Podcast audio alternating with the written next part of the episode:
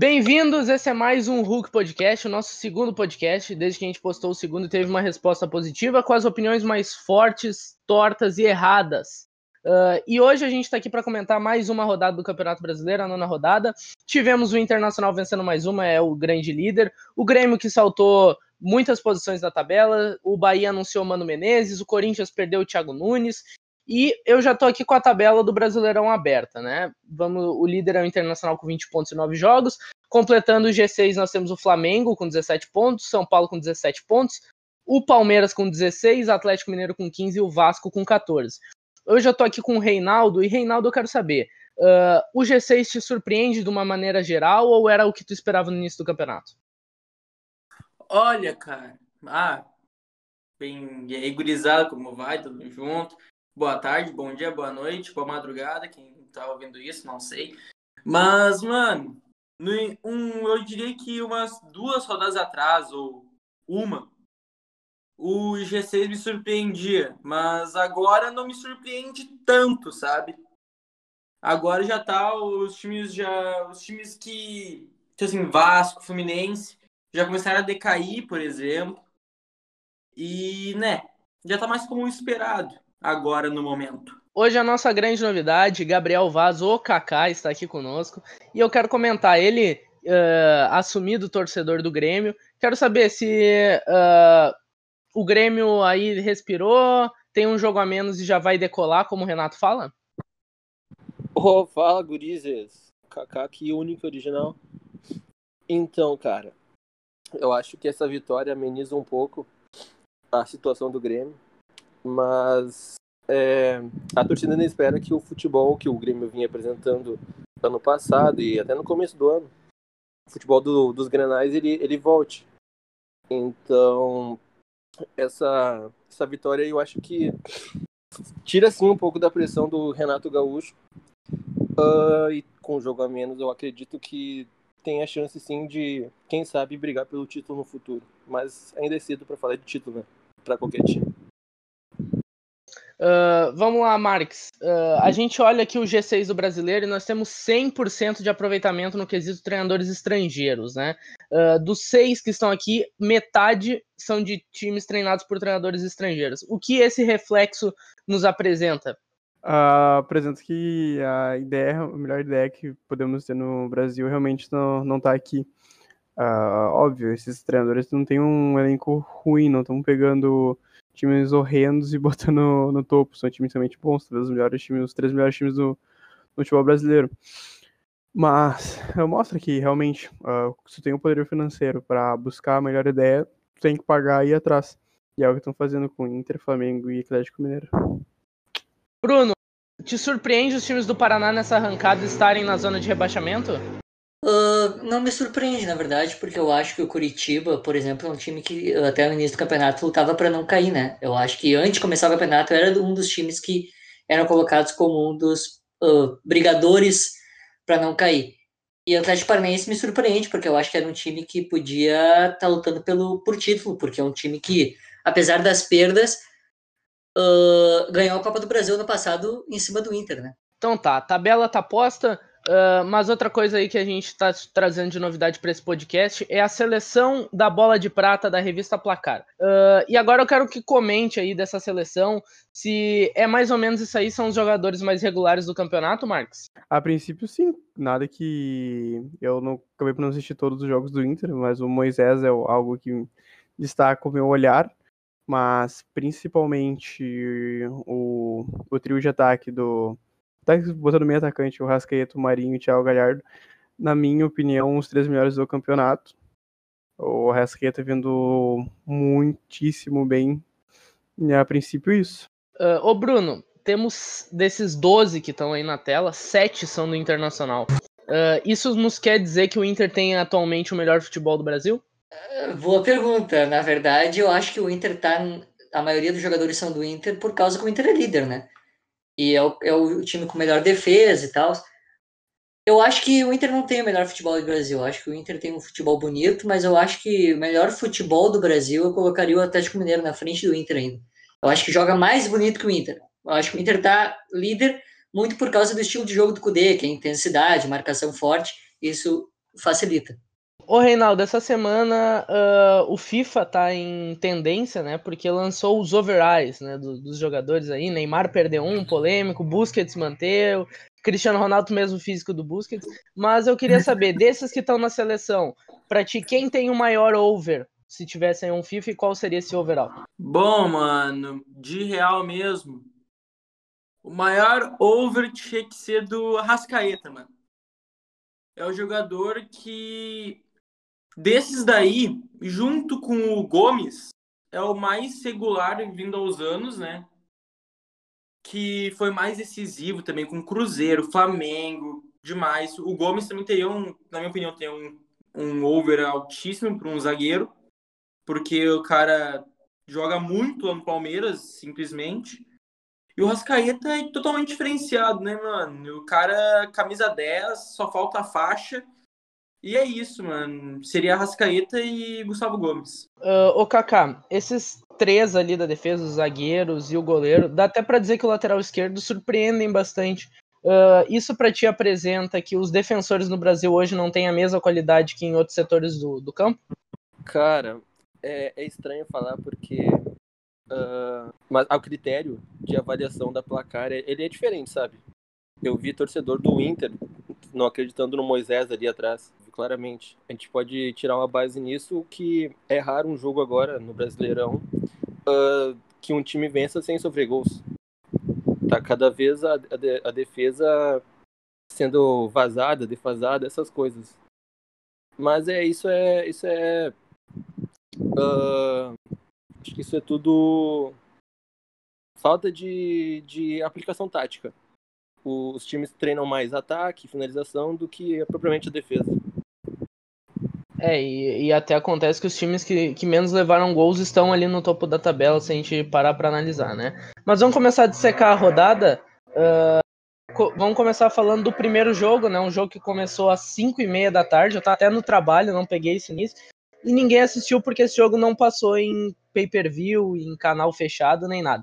Uh, vamos falar então de Atlético Paranaense e Botafogo. Uh, eu quero saber se agora uh, o, o Thiago Nunes está a um passo do Atlético Paranaense, uh, porque a frase que está ali é: o Atlético acostumou mal o seu torcedor, e quem acostumou mal o seu torcedor foi o Thiago Nunes, né? Que caiu hoje no Corinthians, e se ele já surge como principal nome aí para o Atlético Paranaense. Uh, bom, uh, como posso dizer, é que essa fase do, do Atlético é um, usando de termos estatísticos, seria um outstanding, sabe? Seguiu uma reta e passou dessa reta, subiu a reta e voltou para a reta padrão. Uh, então, isso mesmo tem um subjetivo, né? Uh, acostumar, sabe? Não sou quem sou o torcedor para dizer, mas creio que sim. Uh, mas eu vejo que o Atlético também, não sei se é questão das peças, creio que talvez seja, óbvio, o perigo totalmente ser questão de peças, mas é um elenco muito diferente do ano passado. e também sem o Thiago Nunes, é, eles buscam outra ideologia para aplicar, mesmo tendo fugido da regra que fizeram por tantos anos, sabe? Então, acho que nem quesito de a, o resultado, mas a forma como joga e propõe em jogo é totalmente desconexa ao passado, sabe? Ao passado recente, eu digo. Então, a grosso modo, sim, acostuma mal o torcedor. Uh, quero refazer aí a pergunta pro Bruno, né? Uh, se o Thiago Nunes aí surge como o principal nome para o Atlético Paranaense. Uh, e outra coisa, o Botafogo em 16 é uma mentira, porque o Botafogo uh, esteve ganhando do Flamengo até os 53 minutos e esteve ganhando do Atlético Paranaense até o final do jogo. Então quero saber se o Botafogo apresentou mais do que a posição que ele está na tabela. É, eu acho que é muito por falhas individuais do Botafogo, né? E falhas coletivas da defesa também. O Atlético Paranaense, o Thiago Nunes deixou o Atlético Paranaense no, uh, muito, um jeito muito estranho para quem ganhou uma Copa do Brasil, eu acho, pelo menos. Uh, então, acho que muito torcedor não vai querer a volta dele, mas partindo pelo lado lógico da direção, eu acho que a direção vai, vai ir atrás dele. Ainda mais o cara que consegue colocar, colocou o Atlético num outro patamar, na minha opinião, né? Eu acho que o Botafogo ele tem um futebol interessante, não é um futebol magnífico, lindo de se ver, mas eu acho que é um, é um futebol que merece estar numa posição melhor do que está atualmente. Uh, ô Rei, uh, tu olha ali a camisa do Atlético Paranaense, tem um escudeto ali, né, de campeão da Copa do Brasil. Uh, hoje o Atlético Paranaense ainda tem alguma semelhança com aquele que foi campeão da Copa do Brasil ou isso acabou em menos de uma temporada? Olha, mano, na minha opinião, são pouquíssimos resquícios do daquele Atlético campeão no passado, sabe? Porque, que assim, Bruno Guimarães, por exemplo, já foi. Algumas peças foram Léo Pereira, saiu também. Agora, assim, de cabeça, assim, eu não consigo lembrar muito bem. Tá? Mas tem o Lodge, né? Mas o Lodge, ele já tinha saído antes da final. E, cara, é uma, uma coisa bem decepcionante, né? Na minha opinião, o Atlético. E eu acho que, assim, o Atlético, por exemplo, não vai atrás do Thiago Nunes. E se for, vai ter que. Vai demorar ainda mais uns dois ou um ano, talvez, para o Atlético voltar a ser aquele, aquele Atlético do ano passado, por exemplo. 2009, 2018, ganhava títulos. Entende? Que vai ter que fazer o trabalho e tal. Entende? Mas eu acho que o Atlético é uma boa opção, o Thiago Nunes. Porém, eu acho que não vai porque o presidente do Atlético é muito orgulhoso. Alguma, um ser humano que eu não gosto. Mas daí partindo do Botafogo, eu gosto do trabalho do Paulo Tuori, né? Lá, eu acho que o 16 não é um não é uma posição que mereça estar, porque eles jogam futebol organizado, bem organizado, na minha opinião, para padrões do Botafogo que pode ter, sabe? Para mim, o Botafogo estaria jogando muito mal, mas joga bem, joga bem não, joga bem organizado, isso sim. E, cara, é isso, o Atlético está decepcionando bastante. Não, não vejo o Atlético ano passado aí nem perto. E o Botafogo merecia estar um lugar melhor. Para mim, o que eu vejo é o principal problema no, no Atlético, eu que vi pouquíssimos jogos, acho que vi um ou dois. Mas para mim a principal diferença é o jogo organizado não em transição, sabe? A proposição de jogo da série de bola até o ataque. E ter essa finalização com qualidade sendo não em transição, a gente viu uma baita dificuldade nisso, sabe? A transição deles tá boa. O problema é o ataque parado. Uh, Kaká, uh, quarta-feira volta a competição que todo gremista tem obsessão, né? Que é a Copa Libertadores. Uh, e eu quero saber de ti, se o Atlético Paranaense é o time brasileiro que volta pior para essa competição, uh, ou se ainda te apresenta alguma coisa que possa ser superior a outro time brasileiro que está disputando essa competição? Não, com certeza. O trabalho do Dorival não me convence. Um, eu sei que perderam muitos jogadores, mas dessa classificação se dá em conta do, do trabalho do Thiago Nunes, que saiu, né? Perderam o Rony, Léo Pereira, Bruno Guimarães. O próprio Wellington era capitão, virou reserva. Então eu acho que é o, é o digamos assim, o pior time entre os brasileiros. E eu não, não acho que o, que o Atlético se, se classificaria para uma possível fase de mata-mata. É, tá num grupo muito difícil com, o Penharol, né? Se eu não me engano, o Jorge Wilstermann e tem um outro time ali que eu não, não vou lembrar agora. Uh, mas vamos passar para o segundo jogo da rodada. Esse jogo aconteceu às 6 horas da tarde. Esse eu já cheguei, tava em casa, pelo menos.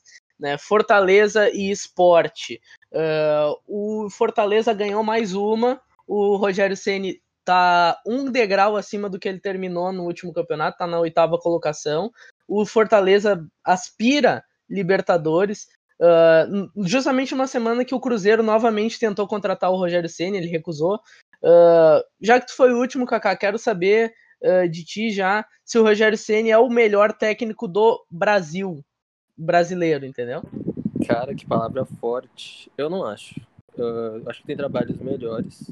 Claro que com o material humano que o Rogério Ceni tem, tá fazendo um bom trabalho. E fez certo em recusar o Cruzeiro. Mas o próprio trabalho do Kudê, do Autuori, o próprio Diniz, o Renato Gaúcho, se tu for ver, assim, pegar uma base sólida do time do Grêmio, trabalham melhores que o Rogério Ceni. Então acho que é bem precipitado falar em melhor técnico do Brasil. Uh, ô Rei, quando a gente fala de centroavante, camisa 9 mesmo, aquele cara que tem uma oportunidade e faz o gol. Uh, tu vê o Wellington Paulista sendo esse cara. Uh, ele até recebeu algumas sondagens no início do ano para ir para deixar o Fortaleza ir para o Juventude, recusou. Uh, tu acha que o time do Fortaleza passa pelo Wellington Paulista?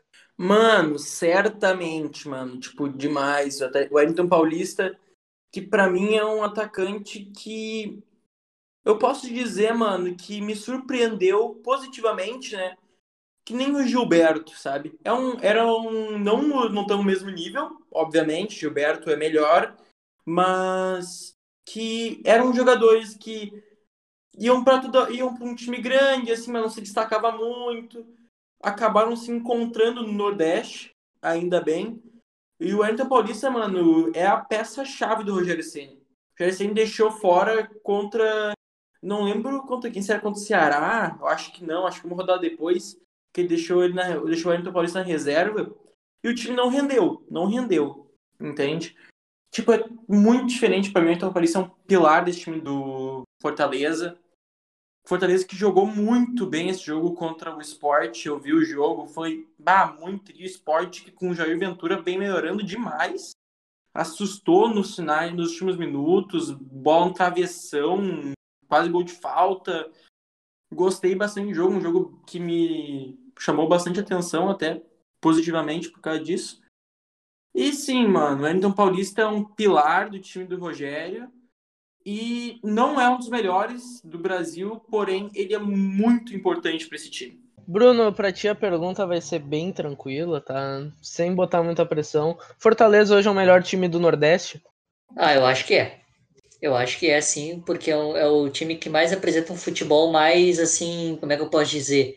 Constante. É um time que vem numa, numa crescente interessante. O Rogério vem conseguindo fazer uh, uh, montar um time eh, para brigar por vagas importantes que antes no Nordeste não era muito comum. Então acho que é um, um, time interessante, é um futebol legal de ver o Fortaleza jogar. Ô Marcos, uh, o Rogério Ceni tá quase três anos no Bahia, no Fortaleza. Tudo bem, tu pode desconsiderar ali o período que ele teve no, no Cruzeiro, né? Mas foi coisa de um, dois meses. Uh, tu acha que o segredo do Fortaleza é o trabalho longo, ou é o futebol apresentado, ou é as peças que tem? Qual é o segredo do Rogério Ceni? Eu acho a qualidade dele mesmo. Uh, bons caras fazem bons trabalhos, uh, não sempre em todas as circunstâncias, né? Mas acho que a forma. Ele é espetacular, cara. Ele é simplesmente isso. Uh, não tem muito o que dizer do cara. A forma como ele consegue encontrar uma, deixar um time armado para sempre contra um contra um, deixar a exposição tanto no, pré, no pênalti que sofreu que saiu o gol do Elton Paulista, uh, foi uma jogada tramada para ter esse com contra um e a forma como ele age isso, um time que propõe bastante, um time que acredita bastante. E ele é realmente muito bom. Né? Eu acho que ele hoje no Brasil, óbvio, não é o melhor técnico, porque para ser o melhor técnico, você tem que estar tá num, concorrendo com os melhores. Tipo, mesmo em valor humano, tem que estar tá concorrendo com os melhores, sabe? Tipo, tem que estar tá no topo da tabela, depende da situação. Uh, às vezes tem esse negócio de, tipo, o cara, só para o cara não ter tanto valor humano, a gente coloca ele como o melhor, sabe? Mas, cara, eu acho que o segredo talvez seja isso, por dar essa liberdade para ele, né? Liberdade que ele não teve com o São Paulo, que São Paulo também foi coisa de que quatro meses que ele passou lá. Por aí, e, por aí. É, e no Cruzeiro foi, é que não, um, dois meses, mas acho que foi decisão pessoal dele sair do Cruzeiro, né? Foi, foi. Ele, ele não tava com, com controle do plantel, né? Ninguém respeitava ele, né? Pois é, pois é. Então, creio oh. que sabe, ele é um cara que tem totalmente uh, condição de subir esse patamar de valor humano em elenco, uma estrutura maior. Voltar, não, voltar pro São Paulo, acho que o São Paulo tá bem servido hoje, sabe? Na minha opinião, óbvio, muita gente discorda bastante. Mas ele tem esse qualidade para poder voltar. Sim, uh, eu acho que o Rogério Ceni ele para mim é o futuro técnico da seleção. Ele está sendo preparado para isso. Não sei se do Fortaleza direto, né, mas Ah, é uh, cedo, né, mano? É, eu acho que ele vai eu acho que ele vai fazer uma escala antes, mas em duas tem copas muito cara na frente dele, né? Opiniões nada imparciais. É. Será duas copas do mundo para frente talvez. Talvez duas Copas do Mundo para frente ele seja o técnico da seleção. Acho que um dia nós veremos o Rogério Ceni com a camisa da seleção brasileira na beira do gramado. Eu não é. discordo. É. Uh, mas vamos passar aqui para o próximo tópico. Uh, parabéns, Bruno. Uh, o São Paulo ganhou o resultado mais do que mereceu, porque o Bragantino perdeu dois pênaltis. Nunca vi um, um azar tão grande num jogo de Campeonato Brasileiro como o Bragantino, né? E quero saber. Agora aí, eu entendi, Desculpa, é parabéns pro entendendo, São. Paulo. É, entendi. É entendi. parabéns pro São Paulo. o Diniz ainda tem o respeito do plantel dele. Sou eu? Tá, tá, tá. Eu não tinha entendido a, a, a piadinha, mas enfim. Eu acho que sim, com certeza. Tanto é que o Luciano deu uma entrevista hoje, se eu não me engano, dizendo que ele tá acostumado, que eles conversaram depois, ele, o Diniz, ele já conhecia o Diniz do Fluminense. Então eu acho que é normal, é o jeito do Diniz de ser. Mas, claro, tu vai olhar hoje um, um treinador que faz isso, muitos, muitos jogadores medalhões não aceitam, né? Mas quem conhece o Diniz e sabe do jeito dele, eu acho que é, um- é comum. É, é uma forma dele cobrar o melhor do time e dos seus jogadores. Ô, Kaká, ah, foi mais azar do Bragantino ah, do que verdadeiramente um merecimento do São Paulo de empatar o jogo? Não digo azar. é, acho que é. Mas. Não digo que o São Paulo mereceu também, né? Porque não jogou bem. Ah, só que perder dois pênaltis é. Eu diria que é incabível, assim, para um time que almeja alguma coisa. E o Bragantino, eu falava que o Bragantino, comentava com, com, com as pessoas, que o Bragantino era uma surpresa, ia ser uma surpresa, que podia até brigar por Libertadores com o time que tava montando. Mas me decepcionei. Mas não acho que seja azar. É mais falta de, de disciplina, técnica. Não tem como perder dois pênaltis num, num jogo se tu, se tu almeja alguma coisa no campeonato, pelo menos. Ô, Rei, eu quero saber a tua opinião sobre dois jogadores, tá? Um de cada time. Arthur Vitor, do Red Bull Bragantino, né? eh, e também o Luciano, do São Paulo. Quero saber a tua opinião sobre esses dois jogadores. Bom, amigo, vou falar primeiro sobre o Luciano. Que, cara, não vou negar, eu acho. Eu. No Fluminense eu achava um bom jogador, mediano, sabe? Mediano pra bom. Um, sabe? Então, tipo assim, gostava dele no Fluminense. No Grêmio, eu não vou. Não acho que foi implicância da torcida com ele. Pra mim não foi falta de chance dele. Foi de ruindade dele mesmo, que ele foi mal, entende? Eu não acho que foi implicância de nada, sabe? Não foi falta de oportunidade porque não vai lembrar, vai lembrar. vai lembrar que ele errou um gol feito no Grenal da Libertadores, porque ele é feito história, o cara inventou, inventou a coisa. Também vai lembrar. Já do Arthur, cara, bah, me decepcionei muito com ele. Muito pra mim ele tá virando, mano. tipo Assim, no Bahia, ele não é o mesmo cara. Entende? Tá no Bragantino hoje.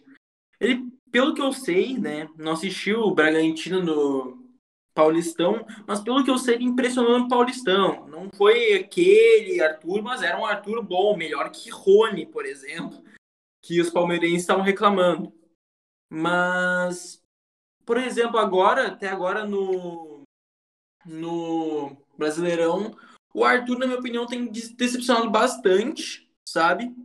Que pra mim tá sendo aquele jogador que dribla, corta pro lado, chuta. Só que ele chuta tudo errado, entende? Não é um Robin que corta pra esquerda e dá-lhe uma fincada e golaço. Não, ele dá-lhe uma fincada e isola pra fora do estádio. Entende? Ele, pra mim, tá sendo. Não é. Não vou nem dizer mal usado, entende? Porque não é, mano. E tem o Claudinho do lado dele, que é um baita no jogador. E tá jogando mal, mano. Pra mim, ele é aquele jogador Wellington Silva. Sabe? Corre, dribla, tenta um monte, mas tenta tudo errado. Marx, eu quero saber ah, se o Bragantino, ele historicamente, né, em equipes de esporte até, ah, na Fórmula 1 também acontece isso. O Bragantino é sempre o Bragantino, o Red Bull é sempre um clube, um, uma empresa que gosta de apostar em jovens, né, porque quer vincular sua marca a um produto novo e essas coisas. Tu acha que falta experiência nesse time do Red Bull Bragantino, bagagem? Ah, o que que tu acha? Olha, talvez eu gosto bastante do Arthur. ah, por exemplo, hoje eu acho ele melhor que o Rony. A discussão que dá pra se ter. Hoje, pra mim, rende mais que o Rony, né, se for a questão. Eu gosto bastante. É, pre- é, ele tem que, muito que melhorar, ele não é o Cebolinha. Mas eu gosto dele, eu acho um bom jogador. Aí, cara, eu acho que falta rodagem aqui, um elenco todo reconstruído, né? Por exemplo, esse jogo do São Paulo, eles poderiam ter sido com a vitória, se não fosse o Cleiton dando aquela cabaceada monstra, que eu foi... Eu ia até te perguntar. Eu ia até te perguntar se foi uh, uma falha, uma das maiores falhas assim de um goleiro que tu, tu tenha visto assim no Campeonato Brasileiro? Olha, em memória recente, provavelmente. que, bara, foi sem sentido. Parece que ele sentiu na hora que era para ele e depois ele viu que não era para ele, sabe?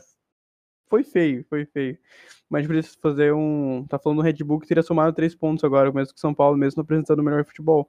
Mesmo perdendo dois pênaltis, mesmo aquela falta batendo bola na trave. É, mesmo um pênalti ter batendo bola na trave.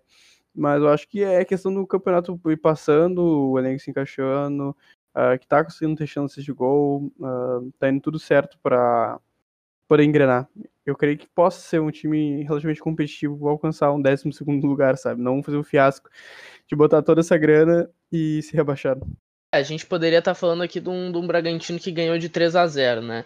Uh, mas agora a gente vai falar de outro jogo que teve seis gols. As duas equipes fizeram três gols, né? Curiosamente, uh, que foi o duelo dos Verdões, né?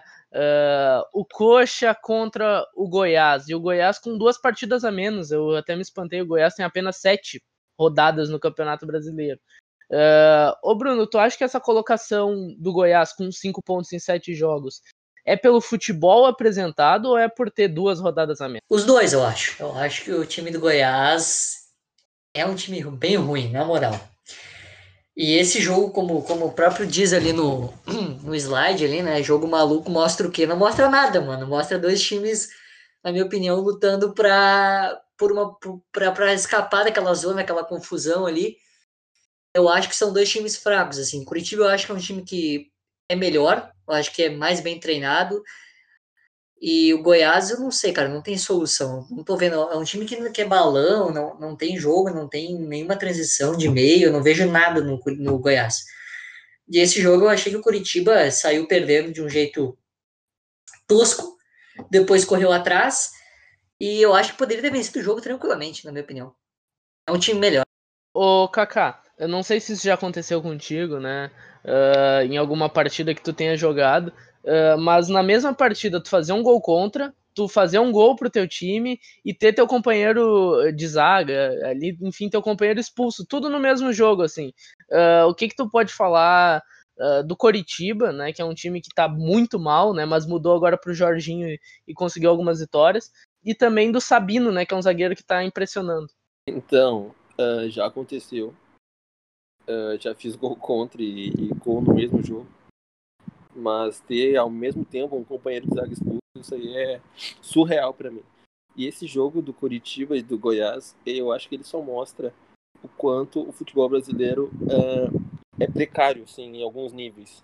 O desnível entre alguns times e tal.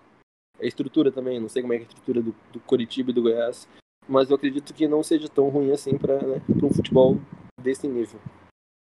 Uh, em relação ao Sabino, eu acho que ele é uma surpresa, sabe? É, não, sei, ele, não sei se ele é novo, não busquei informações sobre ele.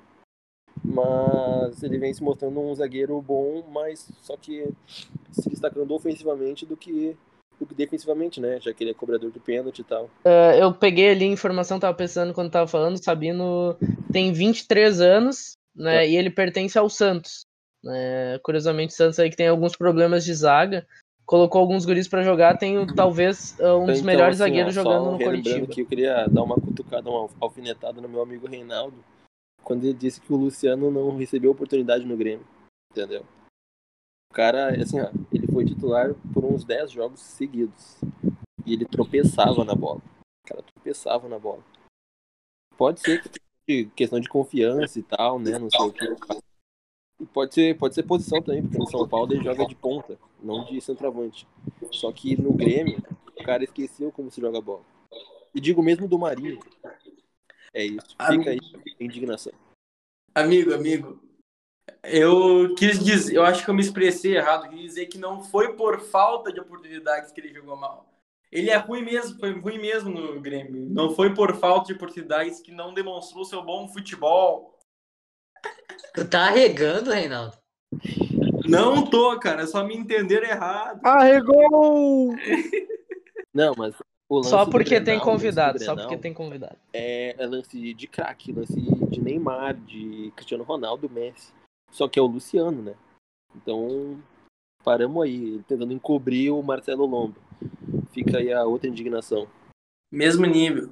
Bom, né? A torcida do São Paulo até tá chamando ele de Luciano Ronaldo, né? Uh, fica aí uh, o comentário. Eu, eu escutei um áudio assim no meio do, desse jogo assim uh, de um certo Reinaldo que ele comentou assim: Meu Deus, que jogo maluco!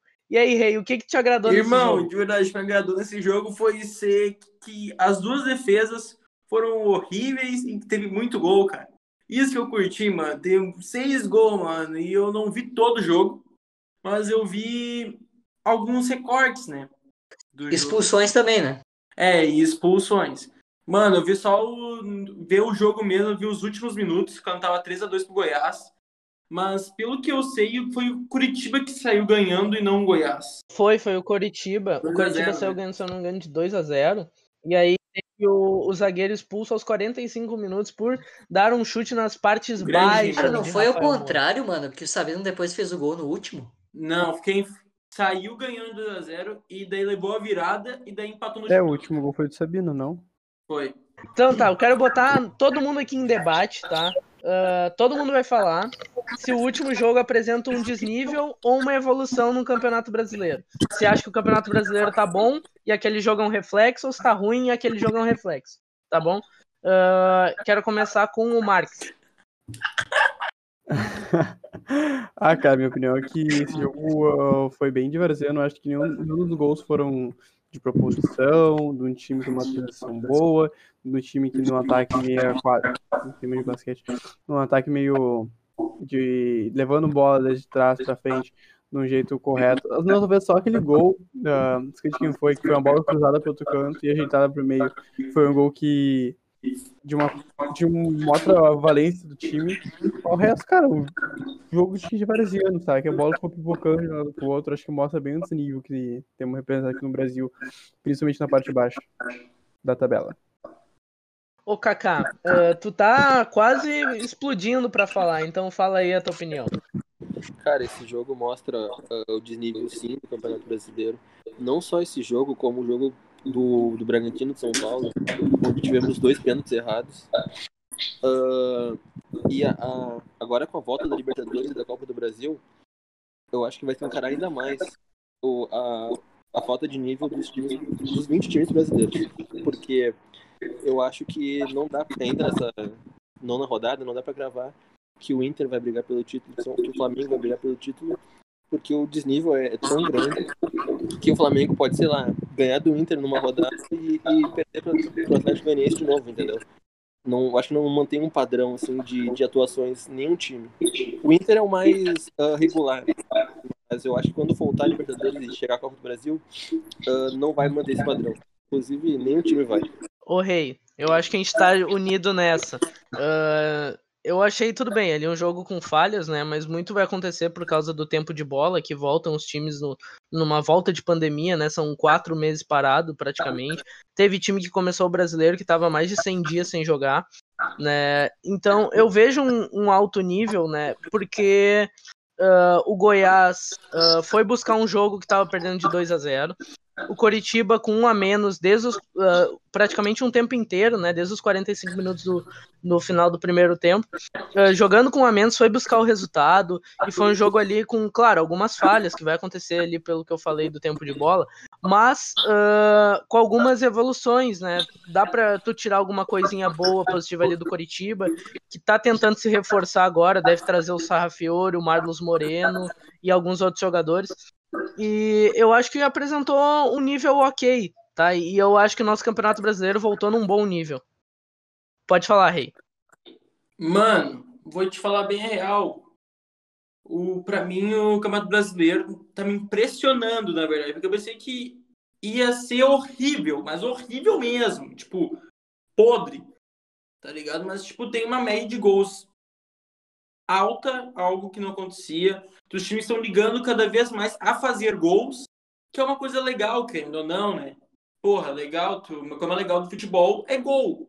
Mas também é bom tu se defender. O Jorge Jesus fazia isso muito bem, que não fazia muito gol e não levava gol. Era algo que ele fazia bastante. E, cara, se tratando de Goiás e Curitiba, eu vejo uma melhora muito maior do Curitiba nesse jogo do que do Goiás, por exemplo. O Goiás pode ter ido buscar o 2 a 0 sabe? Pra, pode ter buscado uma virada, na verdade. Buscou uma virada de 3 a 2 Só que, mano, nenhum gol do Goiás, pelo menos, foi um gol, tipo, bem trabalhado. Foi um gol contra, sabe? E eu acho que foi teve um gol de pênalti também do Rafael Moura e um gol cagado. Entende? O Curitiba já teve um dois gols mais trabalhadinhos, sabe? O último lá que, para mim, na minha opinião, o Curitiba tinha que ter ganho esse jogo que, por erros individuais, não levou, sabe? Porque o Curitiba tá se acostumando cada vez mais com o futebol do Jorginho e é isso, sabe?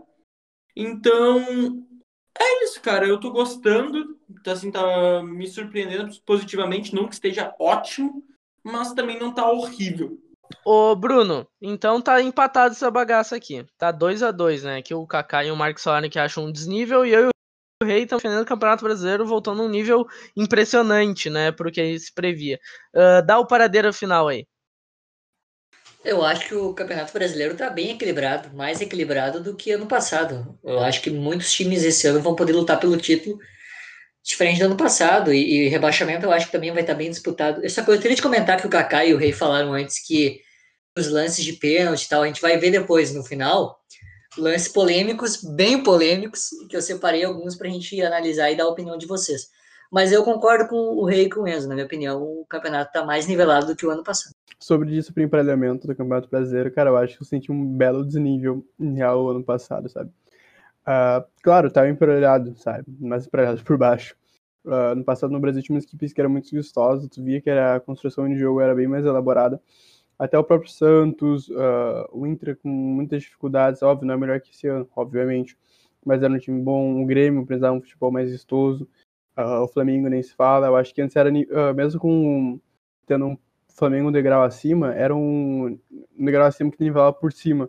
Eu acho que estava nivelado, tipo, todos os termos, só que de qualidade e proposição de jogo pior. Bom, uh, já que o, tu puxou a sardinha pro, pro Mengão, né? Mengão seis jogos sem perder. Mengão, segundo lugar.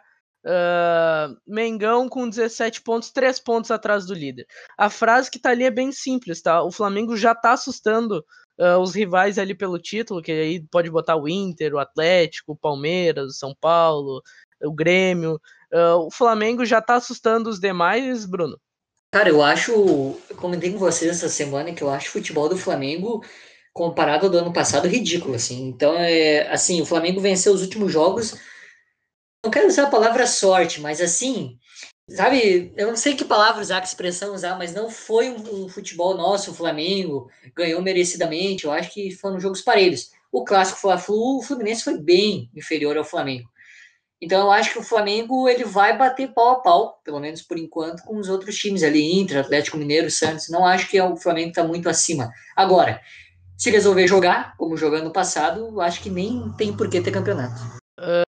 Ô Marx, não sei se chegou a assistir esse jogo, se assistiu outro, mas teve até um comentário, né? Acho que foi do PVC, não lembro, durante a transição que falou que o Flamengo estava jogando em ritmo de treino, né?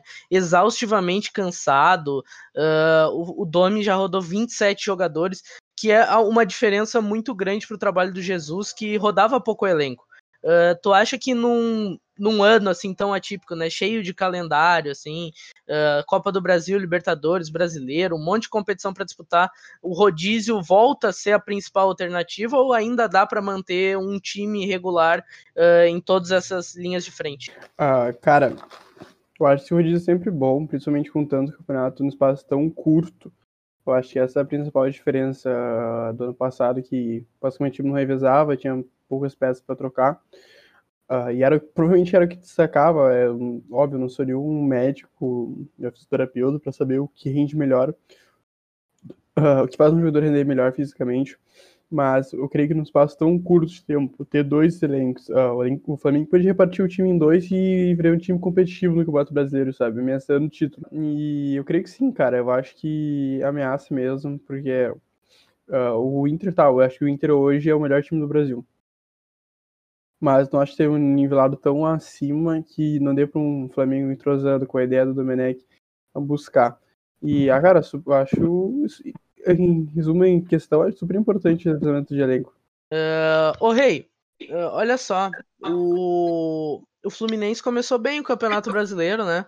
Muita gente falou, olha só, o Fluminense mostra umas ideias legais aí, mas o Fluminense está praticando aquele futebol chato do Odair ou uh, o Odair não melhorou, o Odair não quis fazer nada diferente? O que que tá acontecendo? Mano, bom, iniciou bem, sabe? Só que sempre dependendo de um jogador só, que era o Nenê, né? Que o Nenê tava fazendo, tá fazendo muito gol, né? Nesse time do Fluminense. Porém, o Odair recebendo sempre as mesmas críticas desde a época do Inter que eu fui ver os torcedores fluminenses comentando e bah, estão querendo demissão e tal dele porque por quê? Joga retrancado. Joga retrancado, não é um futebol bonito. O Odair não joga futebol bonito, não é de hoje que não joga futebol bonito, sabe? Joga por um resultado, 1 a 0 tá mais do que bom para ele, não quer buscar e se e sem e quase nunca consegue 1 a 0 até o fim do jogo. Mas mano, comparando ao Flamengo era foda sabe? Para mim não tinha, não tem como nivelar os dois, sabe? O Fluminense tá muito abaixo. Para mim, o que que tava acontecendo com o Fluminense era algo assim, tipo, não tem como tu querer muito, sabe? Não é o tipo que o Ramon tá fazendo no Vasco, que é um futebol tri para um time ruim. O do futebol fluminense é uma merda para um time que é uma merda. Entende? Entende? Então é isso, na minha opinião, sabe? E o Flamengo tá voltando, né? Foda. Felicidade dura pouco. Pois é, felicidade dura pouco. E justamente contra o Flamengo, o Fluminense fez os melhores jogos do ano, né? Fluminense, muita gente olhou ali para os Fla-Flus e falou assim: ah, não, ali dá para tirar alguma coisa do Fluminense. Fluminense não vai ser só um time que vai brigar para não cair, pode até brigar até mais acima, né? Uh, mas agora eu quero falar. Uh, então agora a gente vai falar uh, do time que tem o melhor jogador do futebol brasileiro. Uh, Di Marinho, né? E o Santos.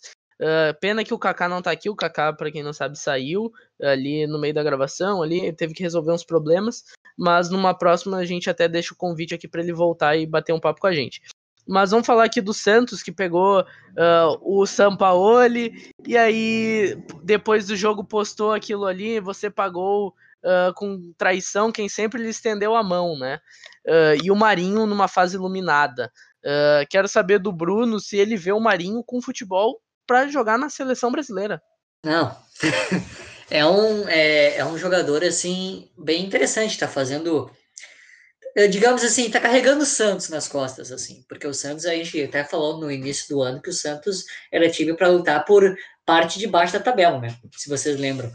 Então eu acho que é um jogador que está conseguindo resgatar um pouco do Santos. Eu acho que o Cuca tem uma participação muito boa nisso, mas não é nível de seleção ainda. Ele o Thiago Galhardo estão pau a pau para ser, o, ser o melhor jogador do campeonato, até aqui. Uh, ô Rei, eu quero saber aí uh, se existe uma lei do ex para técnico e se o Sampaoli pagou com traição quem sempre lhe estendeu a mão. Sim, mano, existe lei do ex para técnico, existe porque tem muito da mão do Cuca aí nesse time do Santos, sabe? Não é só o Marinho. Por mais que eu vou eu vou vou, como é que é? Vou discordar do Bruno.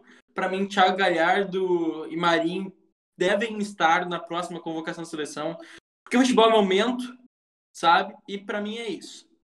Agora, voltando aí, o Cuca, sim, teve a lei do ex pro Cuca. O Cuca mexeu muito bem no time, soube aproveitar o, o jogador a mais, sabe? E sim, o Sampaoli foi meio. Vou dizer palavras fortes, cuzão com o Santos, sabe? foi meio cuzão com o Santos e eu não. Eu, pra, na minha opinião, né? Gastou um monte no Santos, deixou o time na merda financeiramente, saiu depois de um baita campeonato, porque não, não via o Santos como um time que. que na real, que foi mercenário. Mercenário. Não queria ficar no Santos por. Ele foi um babaca, mano. foi um babaca, não quis, não quis ficar no Santos por por pura babaquice, entende? Porque o Santos deu tudo para ele, tinha deu, bah, ele tava morando em Santos, mano, do povo de Santos acolheu ele, os guri da árvore lá que teve, bah, foi mais linda aquilo, mano. E daí nisso, sabe? Para mim sim o São Paulo mereceu essa derrota do Santos. São Paulo merece isso, não gosto dele. Bate treinador, mas não gosto como pessoa. Ô, a gente viu o duelo uh, do melhor treinador da década do Atlético Mineiro com a camisa do Santos e do melhor treinador da década do Santos com a camisa do Atlético Mineiro. Né? Então teve uma dupla lei do ex aí. Uh, um choque de estilos, né? Muito porque o Cuca não, não é um treinador que marca pressão. Eu quero que tu comente aí desse choque de estilos e se o jogo do Atlético Mineiro ficou muito prejudicado pela expulsão do Rafael e pela entrada do Vitor. Uh, primeiramente, sobre a questão da seleção, sobre a frase que o falou que seleção é o momento. Eu acho que Copa do Mundo é o momento uh, e seleção é constância. Então, eu praticamente sou contra os dois, uh, o Thiago Villardo, tanto o Thiago Villardo quanto o Bahia na seleção.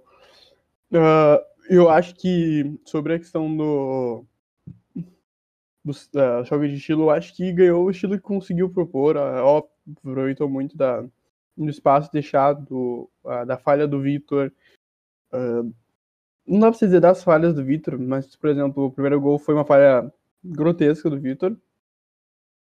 Que foi fazer uma entrada e a bola sumiu das pernas, não sei o que tentou fazer. E o segundo gol, acho que foi o segundo gol, né? Ou foi o terceiro, que matou o Vitor, que pegou a bola aí pro, pro um lado, pegou no pé do lateral e a bola entrou. Foi. Cara, poderia ser um jogo muito mais parelho pelo que foi proposto. Mas o Santos fez a, das oportunidades acontecer e usou disso, sabe? Eu, particularmente, sou muito mais uh, apreciador do São Paulo. Uh, como pessoa, nem tanto, mas eu me sinto identificado com qualquer careca tatuado.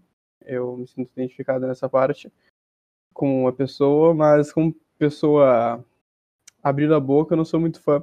Uh, ô Mark, só pra te fazer uma correção ali da tua fala, o gol que desvia é o gol do Atlético Mineiro, do Alan é o do Franco. Atlético? É o do Atlético. O, o Marinho fez um gol debaixo da trave, uh, que ele só rolou a bola, um de pênalti, e o outro foi aquela falha do Vitor ali. Aí o gol do Atlético Ah, Mineiro. tá. Frangaço. Frangaço. É Frangaço. frangaço. Uh, Mas, mas falando sobre essa questão do, do João, é João Paulo, o nome do goleiro, né? Sim. Pelo isso, amor, isso. que jogou o cara. Mostra, Baita, essa é uma coisa que eu acho um nível muito bom do, Brasil, do futebol brasileiro, que é o goleiro.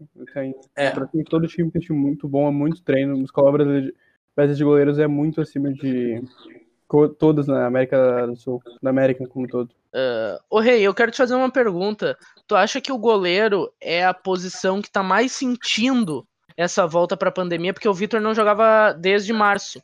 Cara, nem eu sempre digo, sabe? Na minha opinião, o goleiro é a posição que mais precisa de ritmo de jogo para voltar bem, sabe? Porque um goleiro sem ritmo de jogo pouquíssimas vezes consegue desempenhar uma boa partida, entende? Na minha opinião, sabe? É isso. Porque o Vitor, sim, o Vitor, querendo ou não, não vinha nos últimos anos a sendo aquele Vitor, o São Vitor, sabe? Mas nesse jogo contra o Santos foi muito abaixo. Tem as suas qualidades? Tem, óbvio, porque tem coisa que não sai do jogador quando ele é muito bom. Mas, né, ele sentiu muito o ritmo de jogo nesse jogo contra o Santos. E o que eu queria falar no início é que eu, eu acho que eu, tô, eu vou comparar o momento do Vitor com o do Cech quando o Courtois recém chegou no Chelsea.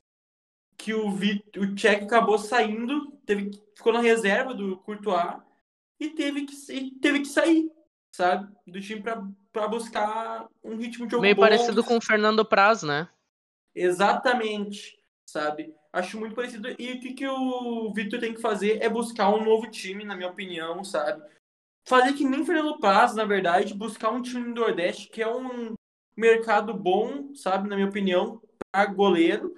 Que assim, não Fortaleza, que Felipe Alves é muito bom, na minha opinião. Mas tem times lá que precisam disso. Talvez um Bahia, que tá com o Douglas machucado, e daí seria uma boa pro Vitor buscar um espaço lá, por exemplo. o esporte, mas o Luan Proli, acho que é o nome dele, tá, tá fazendo um bom, um bom desempenho lá, na minha opinião, sabe? E é jovem, então acho que tem que dar caminho, que nem Maílson, que na minha opinião foi. É um baita goleiro também, mas vem sofrendo na, pela torcida. Uh, se o último jogo teve a lei do ex dupla dos técnicos, né? Esse, esse jogo não teve porque o Guto Ferreira estava suspenso, né? Mas teve lei do ex dupla também, né? Thiago Galhardo. Uh, ô Marques, uh, o, o Ceará sentiu muito, né? Algumas ausências por ali. Uh, mas não foi um primeiro tempo bom do Inter. Né? Tu acha que o Inter sentiu por seguri, por ser uma sequência cheia? Uh, por que tu acha que o Inter sentiu a pressão no início de, de jogo? Cara, uh, eu acho porque, na minha opinião, óbvio, né? Uh, voltando a abrir essa técnica que eu não sou médico, mas eu acho que o jogador tem muita dificuldade, principalmente com tanta, com tanta viagem, num espaço tão curto de tempo e uma rotatividade que não está tão grande no elenco do Inter. É, eu acho que isso pode ter sido fator para o início, principalmente o início de jogo muito fraco. Ok, então. Uh, vou fazer agora a pergunta, né, uh, pro Bruno, né, se o Galhardo, né, atualmente representa mais que um jogador no elenco do Inter, porque o Galhardo uh, fez o gol, comemorou em libras, né, assim como o Marinho, como tá ali na, na foto, né, você que tá assistindo ali pelo YouTube, assistindo a imagem, consegue ver. Uh, mas eu quero saber se o Galhardo, esse gesto é bonito, porque é um gesto de inclusão, né? Trazer uh, aí, tanto que teve aquele torcedor do, do Palmeiras que era cego, que a mãe narrava os jogos para ele e ele ganhou aquele prêmio da FIFA. Uh, se é importante trazer essa inclusão, o que essa inclusão representa para nós no futebol brasileiro, e também quero saber dessa, da tua opinião se o Galhardo é mais que um jogador hoje no Inter. Eu acho que sempre inclusão, a pessoas públicas, jogadores de futebol que representam torcida, torcedores, pessoas assim em geral, quando fazem um gesto assim, obviamente cativam e talvez consigam puxar pessoas que não estão muito ligadas nessas áreas a se adentrarem mais, conhecerem mais apoiarem esse tipo de, de, de movimento, de inserção em qualquer meio, porque todos temos os mesmos direitos. Então, eu acho que o Galhardo ele é um cara que além de representar isso para as pessoas, para o time do Inter ele representa um cara experiente, um cara calmo. Eu acho que é um jogador que, apesar de não ter ido para grandes clubes da Europa ou para fora, é um cara que tem uma experiência, já passou por campeonato, por diversos uh, jogos decisivos importantes. Eu acho que é um cara que uma referência ali para os jogadores jovens, deve ser uma referência para os jogadores jovens que estão surgindo no Inter agora. Ô Rei, segura que agora eu vou te fazer três perguntas, tá? Primeira pergunta. Uh, o Inter tem elenco para três frentes uh, em competições. Pergunta, tá ali na tela. O Inter apresentou um futebol de líder. E a última pergunta, se o Thiago Galhardo foi a melhor contratação dessa temporada no futebol brasileiro. Mano, repete sua primeira pergunta que travou aqui para mim, só a primeira. Tá. Uh, a primeira pergunta foi se tu acha que o Inter tem um elenco para brigar em várias frentes, assim, porque vai ter Copa do Brasil agora, Libertadores volta quarta-feira. Bom, cara, que nem disse Cudê, o Inter tem um elenco curto, sabe? Eu, na minha opinião, antes, antes, na minha, minha antiga opinião, para mim já tinha como ir bus como buscar até a frente em todas as competições. Porém, hoje em dia, como eu, eu entendi o Kudê, e cara, é bem isso, sabe? Na minha opinião, o Inter pode ir avançar em duas competições, sabe? Das, das três, talvez duas, sabe? Sendo bem, bem positivo, na minha opinião, sabe? Não é pelo futebol do Inter, porque eu, se o Inter jogar com esse futebol em todas as competições, com certeza conseguiria ir na frente. Porém, ele vai uma hora desregular um pouco, uma hora o elenco vai bater, sabe? Por lesões, pelo próprio Covid, por cansaço, sabe? E daí tem que ser muito inteligente nas reposições. Tá, daí para a segunda pergunta, que é se o apresentou futebol de líder, a... segundo tempo apresentou primeiro tempo foi um futebol medíocre, como do jogo do Bahia, que foi muito mal, mas muito mal mesmo no primeiro tempo. Que o Inter não tá encaixando. teve mudança de capitão, que era Cuesta. No último jogo sido da Alessandro, né? Da Alessandro sempre capitão, mas como não estava no jogo, normalmente o Cuesta. O Cuesta teve, passou a faixa pro Edenilson, que não tá jogando nada. Nos últimos minutos do primeiro tempo, chamou a responsa, mostrou por que, que deve ser capitão desse time. E já meteu uma meia-lua e meteu um cruzamento fantástico pro Galhardo, né? Que vem apresentando um futebol lindo. Mas o que, o que mudou esse futebol do Inter do primeiro para o segundo, na minha opinião, deve ter sido o Kudê no vestiário, sabe? Daí agora a terceira pergunta, cara, até o momento foi junto com o Germancano, sabe? Porque o Cano, na minha, tem quase o mesmo número de gols que o Galhardo, ou mesmo, num time limitadíssimo do Vasco, e é uma chance para ele gol, sabe? É o Galhardo é muito além de só um finalizador, só um artilheiro. Participa de todo um esquema tático, sabe? Mas eu boto os dois no mesmo patamar. Mas agora vamos passar, né, para o próximo tema. E já tá ficando cansativo, né, Marques? Todo, toda pergunta que a gente vai falar de Corinthians, eu pergunto se é decepção. Mas aqui eu quero fazer uma pergunta diferente para ti. Se a torcida do Corinthians tem razão nos protestos que tá fazendo? Tem, cara. Bah, eu acho no mínimo cômico uh, o que tá acontecendo no Corinthians, a forma como joga, toda a situação uh, do presidente. Uh, até, cara, uh, não sei se chegaram a ver, uh, ver os lances, pelo menos os lances do jogo. Parece que é um goleiro de futsal fazendo, sabe? É algo. É algo, tipo, cara, que é absurdo. E a forma do, do próprio Corinthians chegar a ataque, muito fraco, cara, defensivamente. A transição defensiva muito fraca, tanto que o Cássio teve que sofrer diversas vezes uh, em contra-ataque do Palmeiras, que não foi, nem foram os contra-ataques mais organizados do mundo, sabe? Uh, mas, cara, bah, no mínimo cômico, bah, cara, só de, só de pensar aquele lance do Fagner me sobe uma coisa que, meu Deus, mano, mas. Cara, eu, o, o time não consegue uh, fazer uh, não transige na defesa do ataque de forma uh, rápida e não tem qualidade para transigir, trazendo a bola de trás para frente. Então, Cara, não sei a ser desse jogo. Todos os lances do Corinthians foram basicamente chutão de longe. Uh, e o Everton segurou, acho que só um lance ou não uh, foi de uma jogada no terceiro terço trabalhada para chutar. Cara, não sei o rumo que o Corinthians tá, o Corinthians em dívida, óbvio. É que o Corinthians talvez seja o time mais popular do Brasil.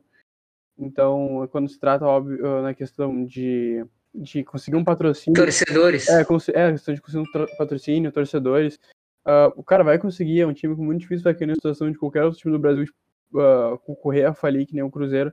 Mas, cara, não tô com muita dificuldade de ver um formato onde o Corinthians pode voltar a ser competitivo num espaço curto de tempo. Ô Marx, não quero nem te perguntar de nomes, né? Porque vai ser muito complicado. Uh, porque agora tá marcado uma eleição pro Corinthians em novembro.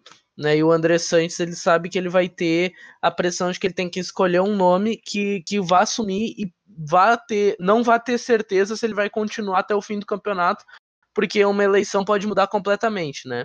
Uh, que estilo agora o Corinthians tem que uh, buscar no mercado? Se é o estilo que consolidou o Corinthians, um futebol reativo, um futebol de contra-ataque, um futebol de se fechar, um organizado ali atrás, ou se tem que procurar um, um técnico mais ofensivo até que o Thiago Nunes? Cara, uh, muito subjetivo falar forma ofensivo, defensivo, só diversas coisas. Mas, cara, o que precisa hoje um técnico em 2020 assumir um time da Grande dos Corinthians é uh, um time que consiga. Uh, cara, marcar lá em cima, lá em cima, uh, defender hoje em dia é a principal forma de atacar. Com isso, tu tu roubando uma bola no segundo, terceiro terço é muito menos como para correr do que ter uma roubando uma bola lá, lá atrás. Uh, que precisa também é, cara, o time do Corinthians não é um time hoje que tenha muito que qualidade para sair jogando. Então, principalmente com a arma que é o jogo, o jogo querendo ou não faz gol em qualquer situação. Uh, necessita de um time com muita ligação direta. Uh, não deixe, não deixe tão, tão exposto os zagueiros uh, querendo. Mesmo o Danilo Avelar, aquele lance que o Danilo Avelar foi expulso. Uh, não pode deixar o cara tão exposto assim, mesmo que ele tenha um timing totalmente errado na, de bot. Mas não pode deixar um time tão uh, exposto. E é isso, cara. Acho que é isso. Um time de ligação direta, uma pressão lá em cima, isso. Que eu vejo como a necessidade do Corinthians. Um nome em cabeça e eu. Cara, não consigo ter, mas provavelmente no futebol brasileiro não tem. Hoje. Miguel Angel Ramírez surgiu aí com um nome interessante aí, né? Mas é o do Independiente do Vale, espanhol, ele fazia estágio no Barcelona, tudo. Uh, é, é, um nome que todo to, cai um técnico, esse nome já surge, né? Mas agora já quero passar aí pro Bruno.